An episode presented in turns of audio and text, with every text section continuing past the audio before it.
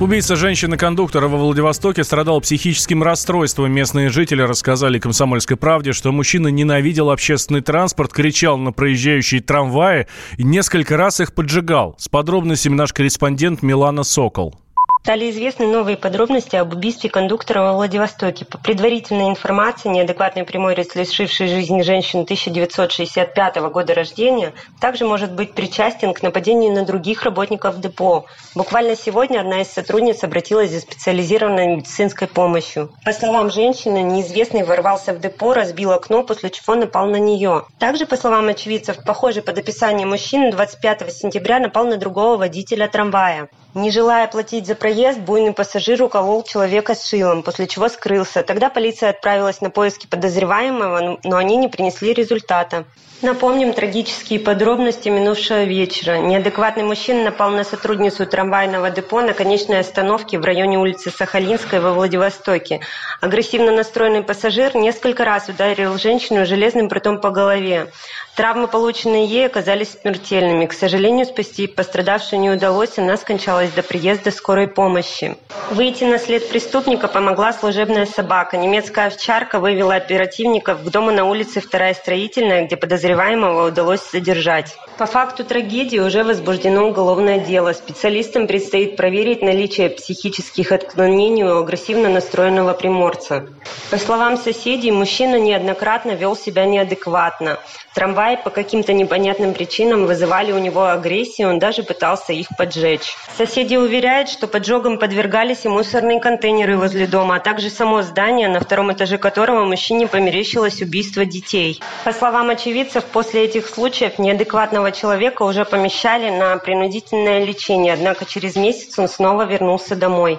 Теперь во всех подробностях громкой трагедии предстоит разобраться специалистам. Милана Сокол, Комсомольская правда, Владивосток. Таяние вечной мерзлоты в России может привести к разрушению объектов инфраструктуры и изменению климата. Такие выводы сделал ведущий научный сотрудник Арктического и Антарктического НИИ Алексей Якайкин. Он отметил, что больше половины нашей страны находится в зоне криосферы, и слой льда в таких районах может уменьшиться в среднем на 4 метра. Уже к началу следующего века.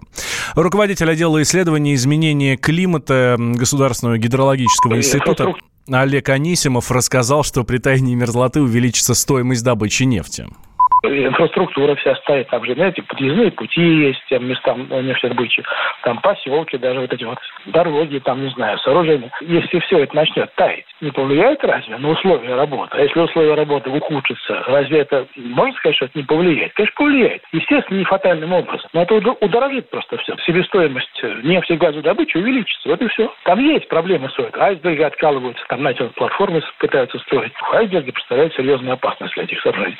Да, там может действительно принципиальным образом вопрос стоять, а имеет ли смысл вообще это... Нет смысла, потому что если айсберг снесет платформу, катастрофа может быть экологическая колоссальная. Такая вот. У нас традиционные методы добычи, они, может быть, не самые эффективные, но у нас есть возможность пользоваться пока что большими запасами и не переходить на более дорогие и а, более инновационные технологии с меньшей отдачей. Да? Традиционные технологии позволяют все это, так сказать, делать, как и прежде, но затраты на поддержание, они увеличатся, вот и все. Все системы, они приспосабливаются к изменению температуры. Это значительный такой фактор, который влияет на устойчивость э, геоэкосистемы, скажем так. На мой взгляд, самая большая проблема этого отчета как, состоит в том, что вот этот э, аспект соотношения скорости изменений климатических параметров, скорости возможной адаптации к ним человека, экономики, экосистем, э, промышленности, чего угодно. А вот он редко рассматривается чаще говорят не о скоростях, а о величинах. Самое быстрое таяние вечной мерзлоты, по мнению ученых, наблюдается в районе Воркуты, Салихарда, Читы, Улан-Удэ и Петропавловска-Камчатского. Можно уйти в большую политику, но большой спорт пойдет вместе с тобой. Чемпион мира в тяжелом весе. Боксер с самыми большими кулаками за всю историю бокса. Действующий депутат Государственной Думы. А теперь еще и ведущий радио «Комсомольская правда». Николай Валуев в авторской программе «Большой спорт». По средам в 10 вечера по Москве.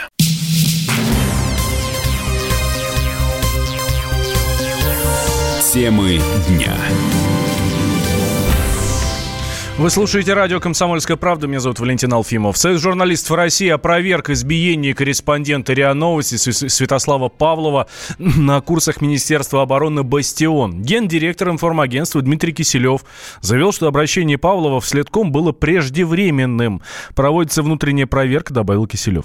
Ранее журналист РИА Новости пожаловался следователям на жесткое обращение во время курсов по подготовке к работе военных корреспондентов. По его словам, во время захвата заложников участники Участников курса избили морские пехотинцы, а после заставили ползать по камням, начали бить и издеваться.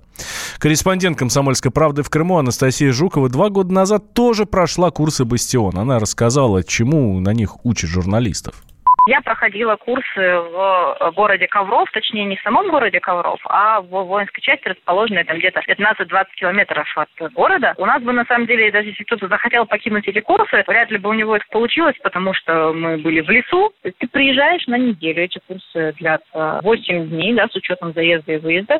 Ты приезжаешь на территорию воинской части, и об этом объявляется заранее. Вы прекрасно знаете, что вы едете на территорию воинской части. Вы туда заходите, и, соответственно, вы в определенной степени подчиняетесь распорядку этой воинской части. Да, действительно, там периодически, опять же, повторюсь, периодически, не всегда прям вот, чтобы это было прям жестко-жестко, да, приходилось ходить строем. Когда вы куда-то передвигаетесь в группы, естественно, вы устроитесь.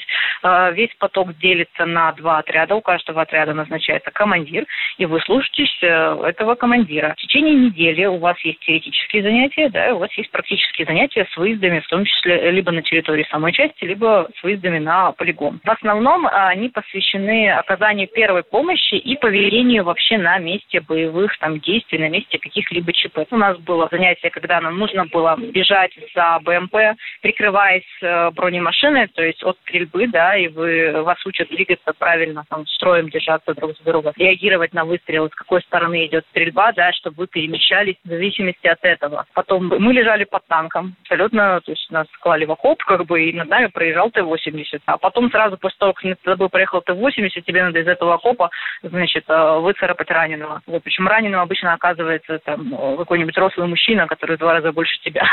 Как-то так. Действительно, эта история все приближает к реальности, то есть там используется искусственная кровь, там э, какие-то вещи там, на нас кричат, я не знаю. Ну, задача в том, чтобы ты мог оказывать эту первую помощь, не э, обращая внимание на стресс, то есть не обращая внимания на любые внешние условия. Когда я накладывала жгут своему коллеге, то есть просто-напросто доктор ну, нет, может стоять, э, пинать тебя, там, кричать на тебя, брызгать на тебя искусственно этой кровью. Ты не должен обращать внимание ни на что. Ты продолжаешь оказывать первую помощь вот э, так, как положено, так, как тебя научили. Ты должен быть к этому психологически готов в любой момент. Что касается э, захвата в плен, да, это обязательная история, которая повторяется из года в год. То есть из года в год там программа немного корректируется, но тем не менее вот захват в плен, он всегда остается, его всегда проводят, и все слушатели курсов, кто вот хоть чуть-чуть читал про курсы перед тем, как туда поехать, они об этом знают, сто процентов. Эта история проводится тоже для психологической, скорее, подготовки, чтобы сбить вообще с журналистов какое-то, знаете, такое романтическое представление о военной журналистике, там, о журналистике вот экстремальных условий, чтобы вы просто понимали, что это не курорт. Место, куда вы отправляетесь, это не курорт, это не игра. То, что ты с собой, значит, носишь э, какой-то жетончик пресса, это не защищает тебя от того, что ты окажешься жертвой, что ты окажешься раненым, что ты окажешься захваченным в плен. У нас было два захвата в плен. О них никто не знает, когда они будут, в какой день. Это всегда сюрприз. Организатор содержит в секрете. У нас это было как? Нам сказали, что у нас просто, значит, полевой выезд там на тренировку по первой помощи. Мы едем в автобусе, бросается дымовая граната, автобус останавливается, все в дыму, в общем, и понеслась, что называется. Длится это все примерно часа полтора. Мне руки затянули сзади растяжками такими вот строительными. Причем перетянули настолько сильно, что у меня они впились вот в руки так, что я не чувствовала пальцев уже к концу этого всего абсолютно. И у меня шрамы, наверное, сходили больше года. Первые две недели это были вот такие прям яркие красные полоски. И это реально походит. Вот я хожу по улице, вот как такой истинный фанатик БДСМ. Это правда. Но, елки-палки, это действительно шрамы, ну, на которые ты воспринимаешь их просто как должное. Потом мне ну, сзади вот завязали руки, я была в футболке и в жилетке, соответственно, военный военный, который играл террориста, который меня вел, он стрелял э, из автомата Калашникова у меня над головой, естественно, холостыми патронами, то есть там никто не ведет стрельбу боевыми. И гильзы от э, этих патронов холостых, они, раскаленные гильзы, падают мне на кожу, естественно, это ожоги. То же самое, шрамы от этих ожогов, ну, сходили около года, наверное. Это такие моменты, к которым ты, опять же, психологически готов, потому что ты понимаешь, что ты приехал не на курорт, ты приехал не расслабляться, ты приехал не на отдых, какую-то игру, то есть это не пейнтбол, который там, вы надели эту форму, да, там, для развлечения, постреляют друг друга кратко и разошлись. Здесь все-таки хоть как-то пытаются приблизить к реальным условиям, но это очень далеко от реальных условий. ну, правда. При всем при этом, ребят, ну, как бы трехразовое питание в офицерской столовой, чистая ухоженная казарма, там, чистая территория, это все равно э, дает определенное ощущение там, ну, безопасности, уровень безопасности и комфорта. То, что в любом случае тебя учат к тому, что ЧП может быть в любой момент, это правильно.